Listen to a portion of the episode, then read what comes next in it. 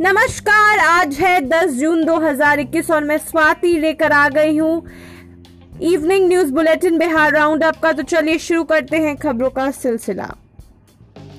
बिहार में लॉकडाउन हटने के बाद नीतीश सरकार एक्शन में आ गई है। जी हाँ सीएम नीतीश कुमार जल्द ही बड़ा फेरबदल करने जा रहे हैं।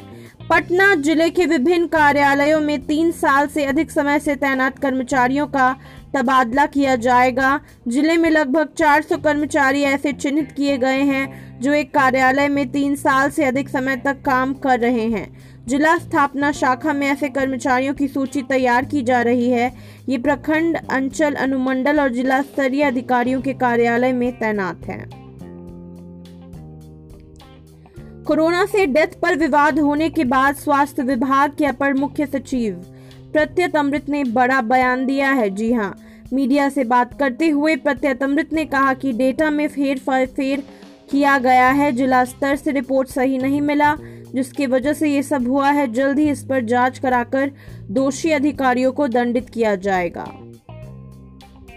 वैक्सीनेशन के बाद भी संक्रमित कर सकता है कोरोना का डेल्टा वेरिएंट। एम्स की रिपोर्ट में हुआ खुलासा। बहुत जल्द जदयू संगठन में किया जाएगा बदलाव, राष्ट्रीय और राज्य कार्यकारिणी का होगा पुनर्गठन। बिहार में 18 से 44 साल के युवाओं की सबसे अधिक आबादी पर टीकाकरण की सूची में सबसे नीचे। डब्ल्यूटीसी फाइनल में पहले आईसीसी हॉल ऑफ़ फेम में शामिल किए जाएँगे पाँच युगों के पाँच दिग्गज खिलाड़ी। ऐसी तमाम ताज़ा खबरों के लिए आप बने रहिए बिहार क्रॉनिकल्स के साथ। बिहार राउंड अप और आप फॉलो कर सकते हैं हमारा ट्विटर हैंडल हमारा फेसबुक पेज और हमारा इंस्टाग्राम पेज